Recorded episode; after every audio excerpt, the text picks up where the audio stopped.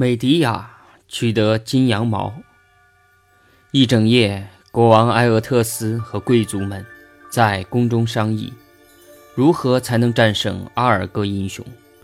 因为他知道白天发生的事情，都是在女儿的帮助下才取得的成功。赫拉女神看到伊俄宋面临的危险，因此使美迪亚的内心充满恐惧。美迪亚预感到父亲已经知道他提供了援助，并且担心侍女们也知道了事情的底细。他想来想去，决定逃走。再见了，亲爱的母亲。美迪亚流着泪自言自语：“再见了，卡尔契俄伯姐姐。再见了，父亲的王宫。外乡人啊，要是世界上根本没有你。”要是你还没有来到科尔喀斯，就已经葬身大海，那该多好啊！他如同一名逃犯似的，匆匆忙忙地离开了他的家庭。他念着咒语，宫殿的大门自动打开了。他赤着脚穿过一条窄窄的街道，他左手拉着面纱遮着脸，右手提着拖在地上的长袍，免得走路时受到影响。城门的守卫没有认出他来。不一会儿，他来到了城外，从小路上走到神殿。现在，他又向海岸走去，终于看到了阿尔戈英雄们为庆祝伊俄颂的胜利而通宵燃烧的篝火。当他在河岸上走到靠近大船的地方时，便大声呼唤姐姐的小儿子佛隆蒂斯的名字。当他第三次呼喊时，他听到了美迪亚的声音。英雄们先是吃了一惊。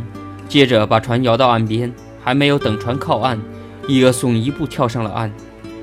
佛罗蒂斯和阿尔戈斯也随后跟了上来。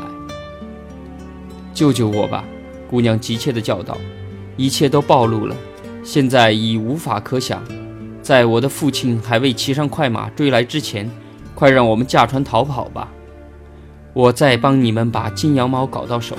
我决定试用催眠术将恶龙送入梦乡。”你们就可以趁机取走金羊毛，不过你外乡人啊，可得当着众英雄的面发誓：当我孤身一人到了你们那遥远的国土时，你保证维护我的尊严。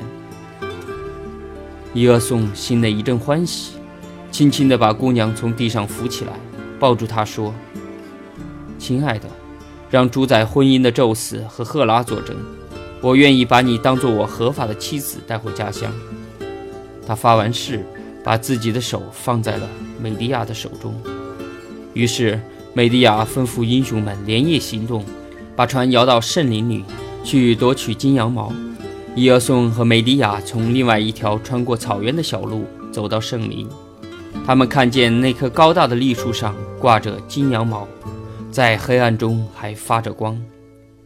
对面不眠的恶龙毫无倦意地看守着。他一见来人，便伸长着脖子向他们游来，发出一阵阵可怕而又尖利的吼叫。河岸和树林里响起了一阵阵沉闷而又凄凉的回声。梅迪亚毫无畏惧地迎了上去，他以一种甜美的声音祈求神中最具有神奇威力的睡神斯拉夫为他呼唤恶龙入睡，同时又请求伟大的地狱女神赐福给他。帮他实现自己的计划。伊尔松看到这一切，心里非常害怕。但这时，毒龙已经在美迪亚的魔幻般的催眠歌中昏昏欲睡，弓起了背，垂了下来，盘旋的身子也慢慢的伸展开来，只有那颗丑恶的脑袋还直立着，并张开巨口，好像要吞食步步走近的两个人。美迪亚跳上一步，用杜松树枝。把魔液洒在巨龙的眼睛里，一股异香直扑龙鼻，使他昏迷。现在他闭着嘴，伸直了身体，躺在树林里熟睡了。按照美迪亚的吩咐，在他用魔油涂抹巨龙额头的时候，伊俄宋连忙从栗树上取下金羊毛，两个人迅速逃离阿瑞斯树林。伊俄宋把金羊毛扛在肩膀上。这宝物从他的脖子一直垂到脚跟，闪着金光，把夜间的小路照得通明。